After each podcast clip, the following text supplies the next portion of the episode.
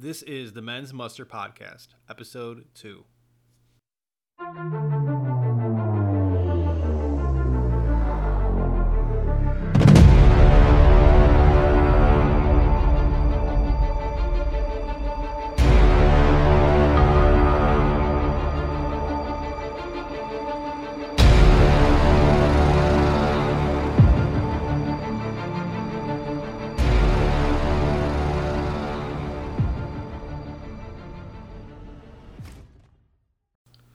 Welcome to the Men's Muster Podcast. My name is Alex Rodriguez. I'm the host and also the founder of the Men's Muster Ministry, a men's discipleship ministry that's aimed at just doing that, seeing men discipled and deployed for Christ and his kingdom. Today, we're going to be beginning a series called Godly Manhood. And so I'm really excited about this, really excited for the next few podcasts to be looking at old sermons uh, by some just amazing saints that God has used over the years, and just discussing with you guys these applications and what it means to be a man of God. And so today we're going to be looking at an excerpt that actually comes from a book called The Travels of True Godliness. Um, this excerpt is titled True Godliness Described. Um, so this book is very similar to Pilgrim's Progress by John Bunyan. Uh, it was an allegory and it was showing the journey of the Christian life.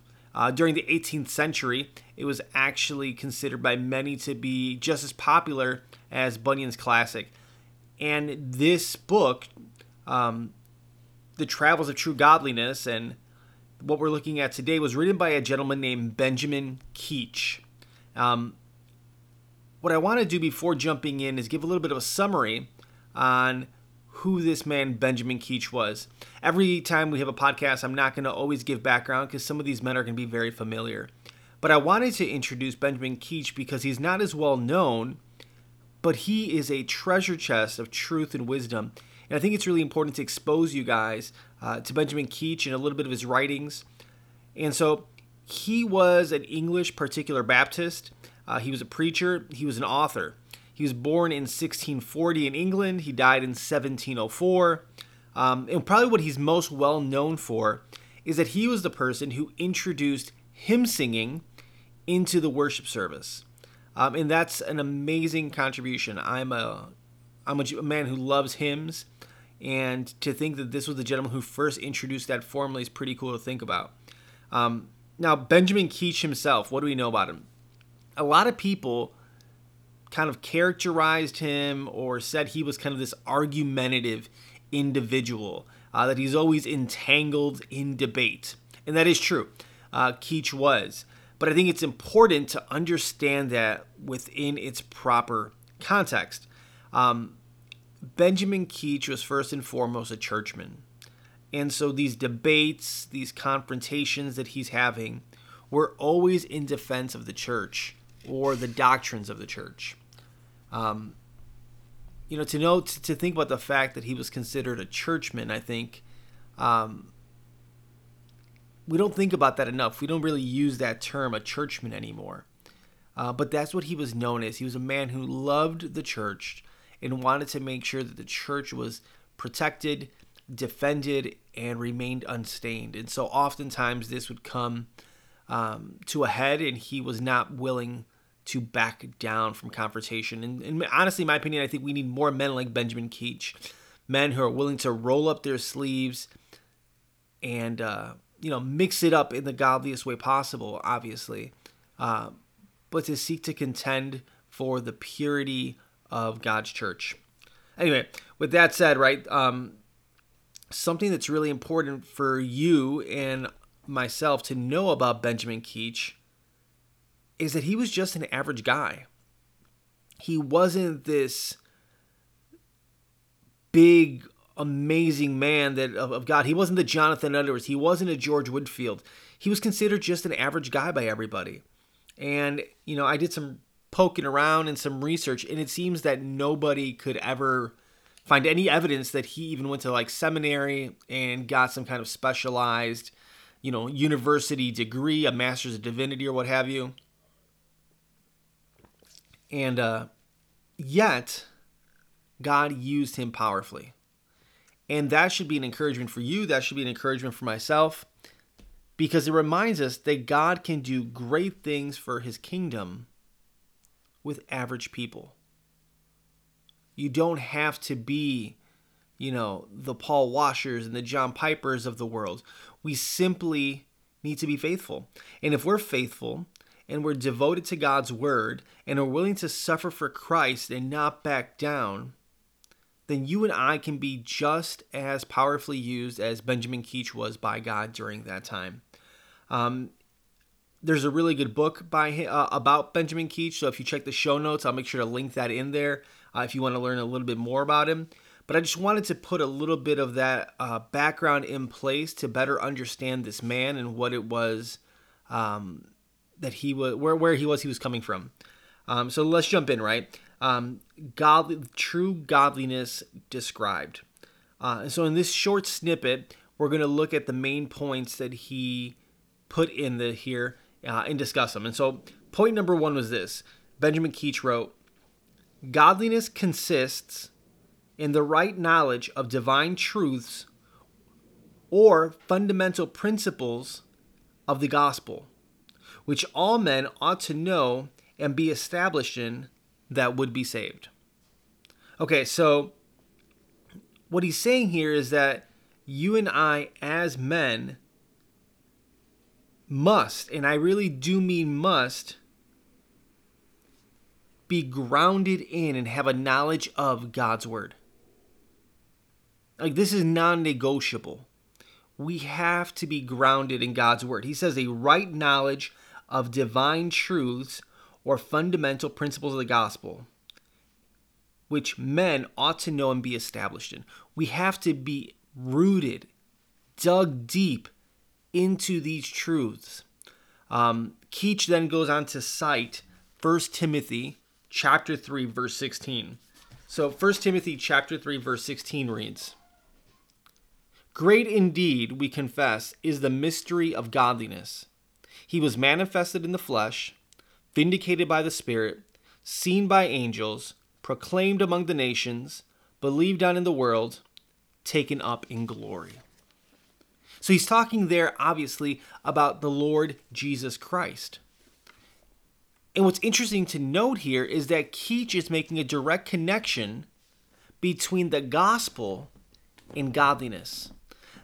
He's saying that as men, if we don't have an understanding of the gospel, there is no way you and I are going to be able to grow in godliness. The gospel isn't simply the message that saves you, it is the message that continues to sanctify you, that continues to make you more and more like Christ.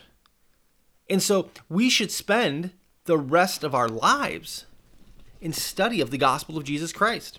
It's amazing. I went to seminary, and out of all the classes I took, there is no class that's dedicated to the gospel. We don't spend even a whole we don't even spend a whole semester just studying the gospel. And yet the gospel should be one of those things that we study the rest of our lives because we're going to marvel at the gospel of the Lord Jesus Christ throughout all eternity. But notice, it's not just the gospel. He also said these divine truths. So that goes back that you know that makes my mind go to 2 Timothy chapter 3 uh, verses 16 and 17 familiar verses but verses again that are just packed with truth. Let me read them. All scripture is breathed out by God and profitable for teaching, for reproof, for correction, and for training in righteousness, that the man of God may be complete and equipped for every good work. Now, notice there's a lot that that verse says, but what it is saying outright is that the Word of God supplies everything you and I need to be godly men and walk upright in the midst of a crooked culture. These divine truths, as Keach is saying, prepare us for godliness, a life of godliness. Now, if that is true, and it is because God's word tells us it, there is something that's required of us. And that means we got to put the work in. We need to show ourselves approved. So again, 2 Timothy chapter 2 verse 15 tells us. Give me one second here, my Bible. Do your best to present yourself to God as one approved, a worker who has no need to be ashamed, rightly handling the word of truth. Or 1 Timothy chapter 4 verses 15 and 16. Practice these things, immerse yourself in them, so that all may see your progress. Keep a close watch on yourself and on the teaching. Persist in this for by doing, you will save both yourself and your hearers. What we're seeing here is that the Word of God, the gospel of Christ, and our staying connected to it, going deeper into it, and studying it is what is going to bring us more and more and more into a place of godliness. Now, in this snippet here, Keach outlines seven core doctrinal beliefs to further his point. And so, number one, he says, right, these seven doctrinal points are one, that there is only one true God and that he exists in three persons Father, Son, and Holy Spirit. Number two, he says that God, out of his love and his goodness, has given us one sure and infallible rule of faith and practice, which is the Word of God. Number three, he begins to unpack here the doctrine of Christ, who Jesus Christ is. You know, so these divine truths to be established in as it relates to Christ, we have to recognize that Jesus is Lord, that Jesus is Redeemer, that He is the only mediator between God and man. We have to recognize that Jesus is truly God and truly man, that He had two natures, but was one person, that He was born of a virgin, that redemption, reconciliation, and peace is only available through Jesus Christ alone. So let me put it this way, then. If you and I get Jesus wrong, we get Christianity wrong. And so it is imperative that you and I devote ourselves to the study and worship of Jesus Christ. Because if we get him wrong, we miss the whole thing. Now, there's a lot of resources out there. So if any of you are interested and want some help, kind of where should you begin to look or how should you begin to study who Jesus Christ is, feel free to send me a text message. Uh, go on the website, mensmuster.org, and uh, shoot me a message through there and I promise that I'll get some resources out to you. But again, number three for him was you have to get Jesus Christ right. Okay, doctrine number four, he says, is recognizing that justific- justification and forgiveness of sin is by grace alone, through faith alone, in Christ alone, by the Holy Spirit alone. The doctrine of justification, especially during that time, when Keach was arguing against going against the Roman Catholic Church was an important one. Um, and it's equally as important today. People are always trying to do away with this doctrine. But justification by faith alone and the forgiveness of sin is, is, crucial. Number five, Keach said that to be saved, you must be renewed, regenerated, and sanctified by the Holy Spirit. So, recognizing that the Spirit of God is the one who brings about uh, our salvation. Number six, that there's going to be a true bodily resurrection of all men on the last day. In number seven, he said that there is a day of judgment for everyone when Christ returns. Now, for the unbeliever, that day of judgment, it'll be a judgment of condemnation. But for those of us who by grace alone, through faith alone, in Christ alone are saved, our judgment will be one of commendation. So those are the seven kind of doctrinal points that Keach put out there. And I think they're solid, they're good. Um, but there's so much more you and I can put to that list. So what I'm going to suggest uh, is that you guys go ahead and grab yourself a copy of the 1689 Baptist Confession of Faith. And you begin read a section a day and work your way through the entire confession. You get to the end, start over again. Um, I use that part as part of my daily uh, time in the Word, part of my daily devotions, because it gives us a good framework to understand the doctrines that we as believers hold to. Um, want to do this here. If you're listening to this podcast, the first five of you who shoot me a message, email me, um, or hit me up on social media, I will send you a copy of the 1689. Um, I have some copies that I got from Founders Ministries. Would be happy to put that in your hands. Uh, so the first five of you that reaches out, I'll send you a copy of that, a little Muster care package.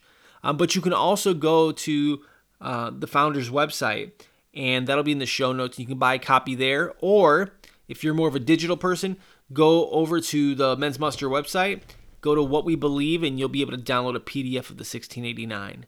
Um, but just to kind of summarize again, point number one for Keach here said that godliness consists in the right knowledge of divine truths and the gospel, and that we need to be established in those. Um, and so, men, let's be rooted in the Word of God. All right, so the second point that he talks about here is he says, Godliness, as to his inward parts, is a holy conformity to these sacred and divine principles which natural men understand not. So let me read that again. Godliness as to his inward parts, right? So, godliness as to who you are truly within is a holy conformity to the sacred and divine principles, right? So, your inner being is shaped more and more into holiness based on the doctrine, the Word of God that we just looked at in point one, we're absorbing. And that's super important, right? Um, because informing our minds is not enough. Our hearts need to be conformed by truth. Our hearts need to be shaped by the truth of God's word. Our hearts need to be brought in submission to the word of God. And so Keach also makes the point that, man, that the natural man can't do it. He wants to make sure that we understand that if you are not saved by faith in by, by faith in Christ, that you're not if you're not born again and you're not filled by the Holy Spirit, your mind, your head may be able to grasp some of these doctrines, these theological truths, but your heart is going to continue to stay dead and unresponsive because you don't have the Holy Spirit. The Spirit of God takes the Word of God and then shapes the soul of man. Right? So when we read our Bibles, we need to be reading with by faith because a supernatural thing is happening there. As we read, study, proclaim, share God's word, the Holy Spirit is working deep within us, shaping us and conforming us more into holiness. And so it's not simply a study of doctrine, but it is the marriage of doctrine and devotion. We have to have both an intellectual and experiential knowledge of God. Now, here's the thing you can fake the first part, you can fake it and simply just fill your head with theological truths and share that with people. But what you can't fake is that experiential knowledge of God, walking with Him day by day in good and bad times. In order to have that, one, you have to be born again, but two, you have to have humility. You have to be willing to submit to God's word. You have to be willing to obey God's word and foundationally, you have to be desiring God above all else. It's a heart that seeks to grow in the knowledge of God so that you can grow for love for God, right? That's where it has to come from. I'm reading the Bible, I'm studying the Bible, I'm doing all these things not to get smarter, but to love God more for who He is. That's how holy conformity begins to get shaped in us. This holy conformity that Keach is talking about comes from you and I hating our sin and putting the knife to the throat of sin and slitting its throat. We have to be killing sin and holding fast to God. One of my favorite Psalms that really captures this is Psalm 73.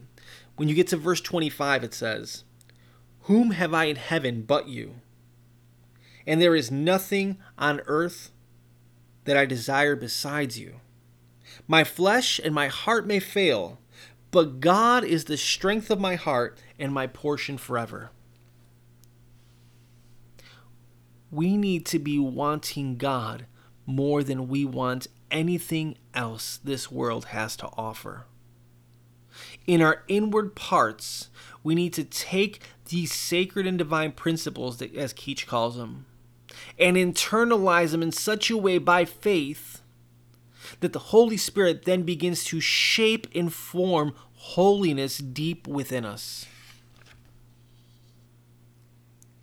And that happens when we love nothing more than we love God. We have to love God above all else. This is exactly what Jesus talks about in Matthew, uh, the Gospel of Matthew, chapter 10, verse 37, when he writes this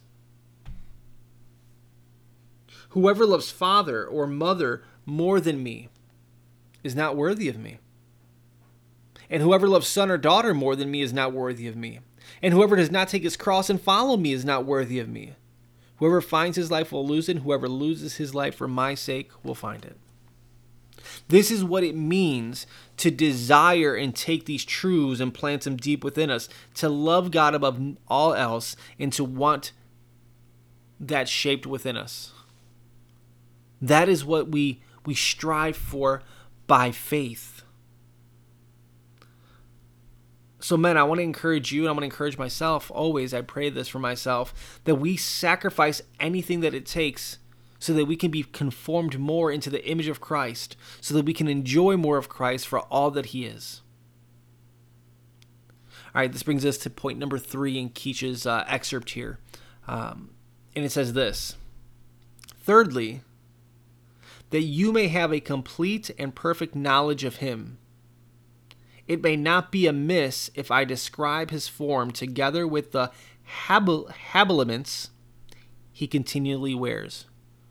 And so that's a bit confusing. I'll read it one more time, um, but it's kind of a wordy uh, point here, so we're going to unpack it. But let me repeat it one more time. Thirdly, that you may have a complete and perfect knowledge of him. It may not be amiss if I describe his form together with the habiliments habiliments, sorry, that he continuously wears. Okay, so the word habiliments, right? That's a, a, an old word that's kind of used for apparel or garments that you wear that are fitting for an occasion. But the key to understanding this this phrase, is point here, point number three, is to remember that this is an excerpt from his book, which was an allegory. And in that book, true godliness is the name of the character, similar to how in Pilgrim's Progress the name of the main character is Christian. And what he's saying here is that true godliness has been, that character was fashioned by God, just like you and I are fashioned by God. And God is wise, and God is good, and God is glorious. And so our outward life should appear in a manner that is in accordance or fitting to the glorious doctrines and divine and sacred truths contained, in God's Word. The glory of God that is seen in His Word should also be seen in His people, is what he's trying to get at. And then Keach goes on, he gives a warning in this section, and he tells us how some people try to add or alter what God has already given to his people. And if we really think about it, right, whether we're adding or altering or removing things from God's word, what we're really doing in that moment is denying the sufficiency of Scripture. I want you guys to know God has given you and me everything we need in order to know Him, worship Him, and represent Him with our lives. We lack nothing. Let me let me share a direct quote from Keach in this section. He says, "Besides, it reflects upon the wisdom of God to attempt to change or alter anything in the form of godliness, as if God did not know best how he himself would be worshipped, but must be indebted to man for his help, wisdom, and contrivances touching many things that are called decent and necessary." Right? When we when we alter, when we remove, when we add, we're really saying we know better than God. And that is such an arrogant, sinful thing to do. We have feet of clay.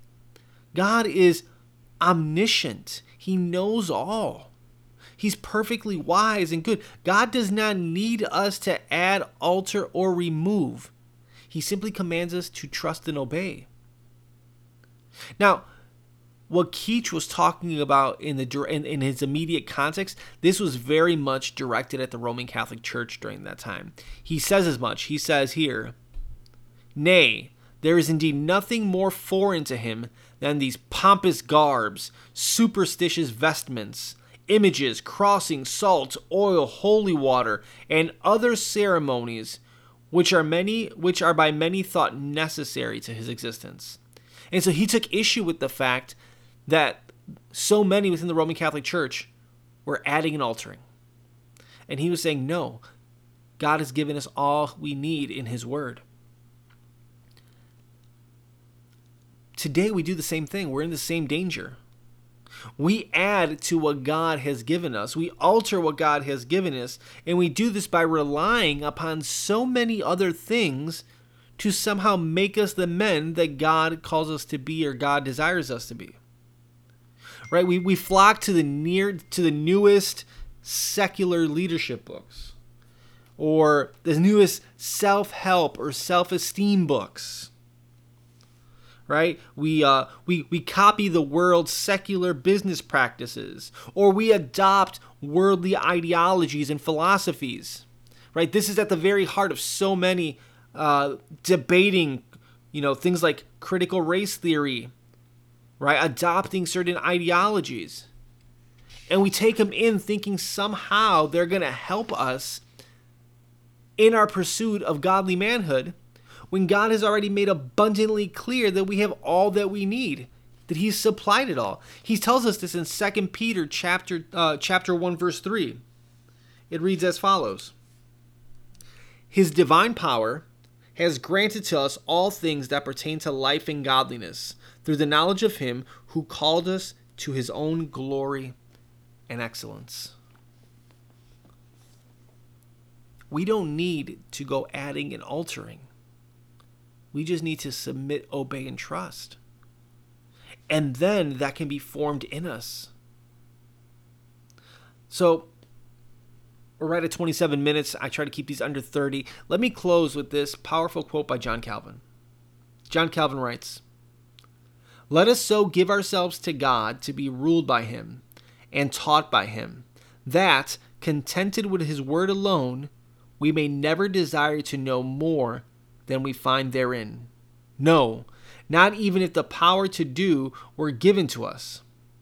This teach- teachableness, in which every godly man will ever hold all the powers of his mind under the authority of the Word of God, is the true and only rule of wisdom. Guys, I want you to go read uh, this snippet by Benjamin Keach, True Godliness Described. There'll be a link in the show notes uh, so that you can read it. But again, these three points are huge, and if I could ha- if I could summarize them quickly, it would simply be this: Point number one: Be men of the Word of God. Be well acquainted and established with these divine truths in the gospel itself. The second point was to not simply have those divine truths and, and, and, knowledge of the gospel in our head, but have it in our hearts in such a way that it is shaping who we are, growing us in holy conformity. And then number three, Keach was telling us that we have all we need to be clothed with the godliness that God calls us to because he's given it to us in his word, so we don't need to add or alter to any of it. All right, guys, looking forward to continuing the series uh, with you next week. But until then, grace and peace.